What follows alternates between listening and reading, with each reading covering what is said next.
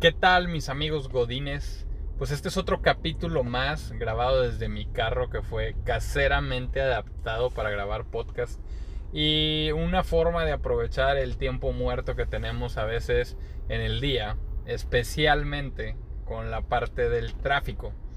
Entonces, pues bueno, en el capítulo pasado hablaba ya más a detalle de esta iniciativa de querer sacarle jugo a los minutos del día y al tiempo ocioso, pero hoy te quiero hablar de algo distinto.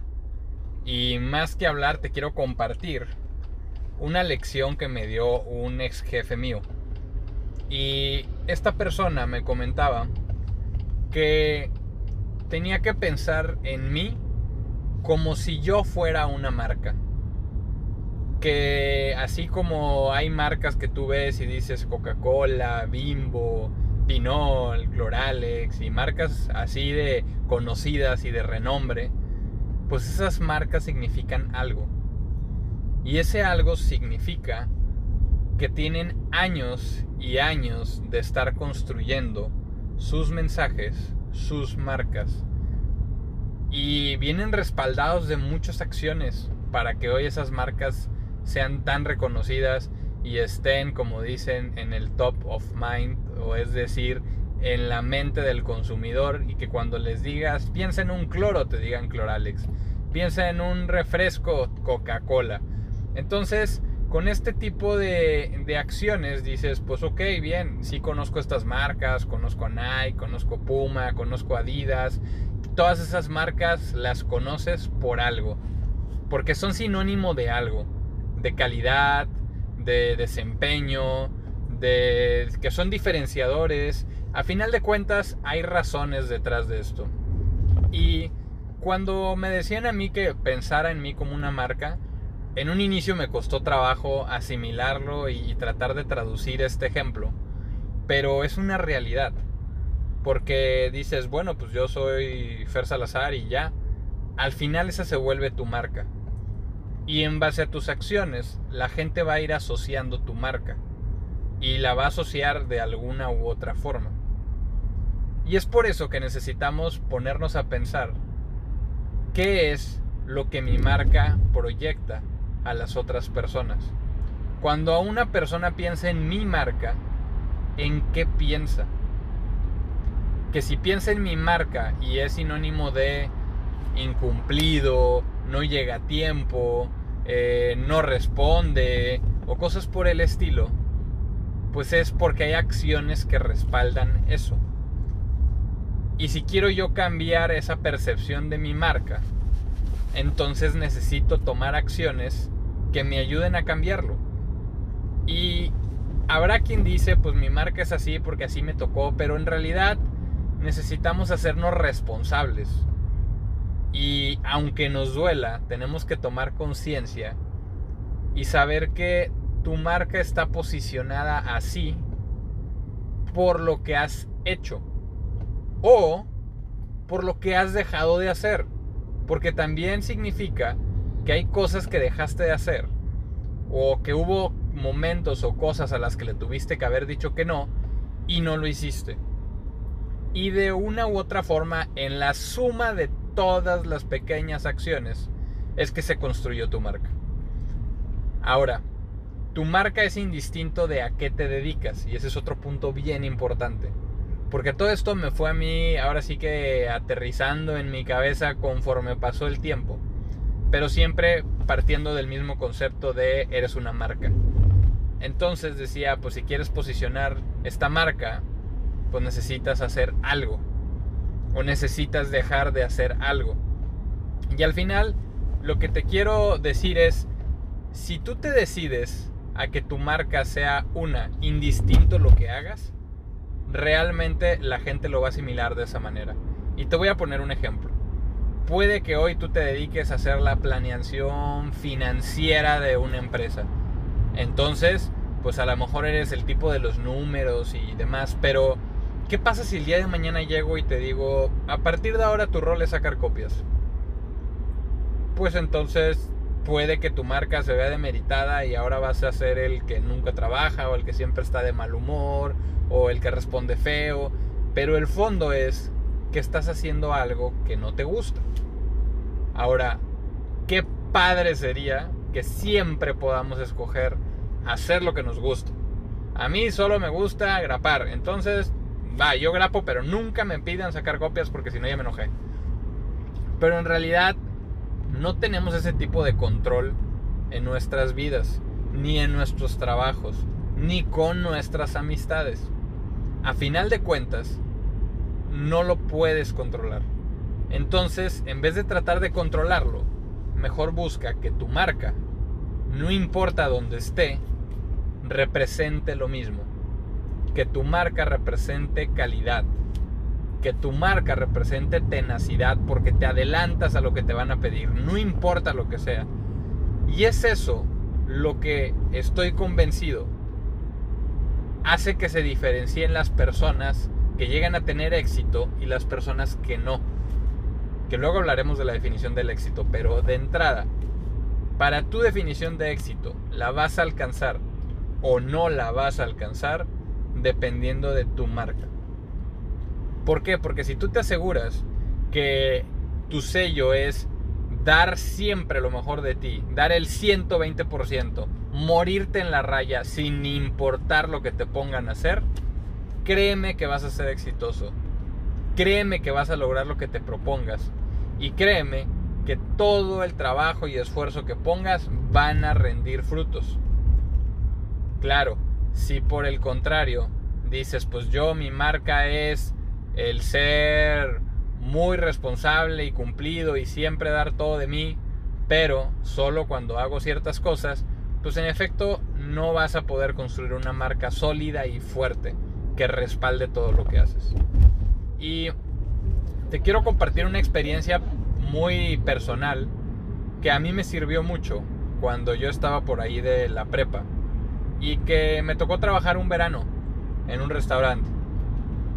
Y recuerdo mucho porque, siéndoles bien sinceros, yo en ese momento estaba como estudiante y no quería trabajar en un restaurante. Yo estaba muy bien jugando soccer con mis amigos y estudiando y la verdad que pues como no se me hacía difícil las materias que llevaba, pues tampoco le tenías que meter muchas ganas. Entonces pues era muy padre, muy cómodo. Pero por situaciones ahora sí que extraordinarias, de esas que a todos nos pasan en algún momento de la vida, pues tocaba entrar al quite y pues sacar dinerito, ¿no? Para poder seguir estudiando y seguir teniendo la vida que yo tenía. Entonces, me tocó entrar y en un inicio yo lo veía, pues la verdad, un poco decepcionado, me sentía un poco triste y decía, no, pues es que yo no quiero estar aquí o yo no quiero hacer esto. Pero mi papá me dio un consejo muy sabio y decía justo lo que les acabo de comentar. No importa lo que hagas, enfócate en ser el mejor. Y a lo mejor y suena feo el tema competitivo de, ah, siempre ser el mejor y que... Pero el punto es, quédate con el mensaje de fondo. El punto es, enfócate en ser el mejor sin importar lo que hagas. Y con esa frase a la cual yo me aferré y la cual yo abracé, me ayudó a salir adelante. Y no solo a salir adelante, sino a, empezar a dominar lo que hacía. Porque estaba enfocado en ser el mejor sin importar lo que fuera. Y claro que esta frase me, me sirvió bastante. Porque de entrada yo llegué a trabajar en cocina. Y luego me tocó salir de mesero. Y cuando yo hice esto, pues me volví a abrazar de la frase a decir, pues en la cocina o de mesero o lavando trastes o haciendo lo que sea, me voy a enfocar a ser el mejor. ¿Y esto qué me hacía? Pues me hacía de entrada tener la humildad para llegar con otras personas y decir, no sé hacer esto. Dime cómo le hago. Y una vez que me decían y empezaba en un nivel básico, pues volteaba a ver al que era el mejor cocinero, el mejor mesero. Y me acercaba con ellos y le decía, dame tips y ayúdame a ver cómo puedo ser un mejor mesero. Yo no sé si el día de mañana vaya a estar o no vaya a estar de mesero, o vaya a estar o no vaya a estar de cocinero, pero hoy estoy aquí. Y hoy necesito esforzarme en ser la mejor versión de mí. No se trata de ganar al otro, de ganarle las comisiones o de, de limpiar más rápido que el otro. No, son carreritas contra alguien más. Y aquí es donde se quita la parte fea de la competencia. Porque cuando a mí mi papá me decía, enfócate a hacerlo el mejor, hagas lo que hagas, ahora sí que yo con lo que me quedo es enfócate a ser el mejor. Y el mejor es mejor que mi versión anterior. Mejor que yo mismo. Y esa parte es lo que te hace vivir en un proceso de mejora continua. Porque como yo estaba buscando ser un mejor mesero, me acercaba al mejor, que en ese momento yo veía como que era el, el ejemplo, y buscaba aprender. Y así fue en esa experiencia. Pero luego, en cada experiencia laboral que he tenido, me repito a mí mismo, ¿cómo puedo ser mejor? Y dentro de esa pregunta, pues entra el mantenerte, como decía Steve Jobs, mantenerte con hambre. Porque necesitas seguir aprendiendo. De verdad, qué aburrido sería que pudieras saber todo. Creo que eso es parte de lo que nos mantiene andando. Que podemos empezar a aprender cosas nuevas. Y siempre te vas a encontrar con cosas nuevas y cosas que aprender. Y eso es lo bonito de la vida. No puedes saberlo todo. Y en el momento en el que tú te metes a la cabeza que lo sabes todo, empieza un proceso degenerativo. Porque definitivamente te empiezas a empolvar, te empiezas a estancar y dejas de ejercer ese músculo que tenemos que es nuestra cabeza para aprender cosas nuevas. Entonces, lo que te quiero decir en este capítulo, ya para resumirlo y para terminar, es enfócate en construir tu marca. Y para esto primero tienes que pensar qué marca soy, qué tipo de marca quiero ser. Quiero ser una marca diferenciada, que la gente conozca, identifique. O quiero ser una marca, pues, una marca más, que algunos van a reconocer y algunos no. Y ponte a pensar ya que sabes qué marca eres o qué tipo de marca quieres ser. Primero, ¿dónde estás? Porque es importante si quieres emprender un camino hacia el a dónde quieres ir, pues necesitas saber cuál es tu punto de partida y necesitas también saber hacia dónde vas y qué acciones vas a hacer para lograrlo. Entonces, por un lado, pregúntate qué tipo de marca quieres ser y por otro lado, enfócate en ser tu mejor versión, en dar lo mejor de ti y vivir en un proceso de mejora continua. Que no sea un tema de pues hoy sí, mañana no, sino que sea tu sello. Que cuando la gente diga Fer Salazar o Carlos o Juan o como se llamen, a él lo quiero o a ella lo quiero para trabajar conmigo porque sé que su marca significa que lo que le ponga a hacer lo va a hacer bien que lo que le ponga a hacer lo va a hacer con una buena actitud. Que lo que le ponga a hacer, él se va a comprometer a dar todo de sí y a sacarlo adelante.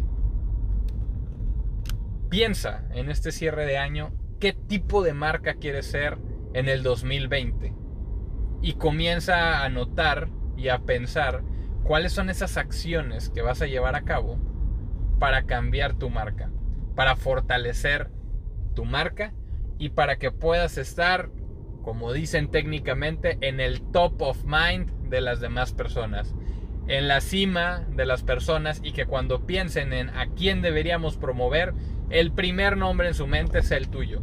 Cuando piensen con quién me quiero asociar, el primer nombre sea tuyo. Con quién quiero emprender, el primer nombre sea tuyo.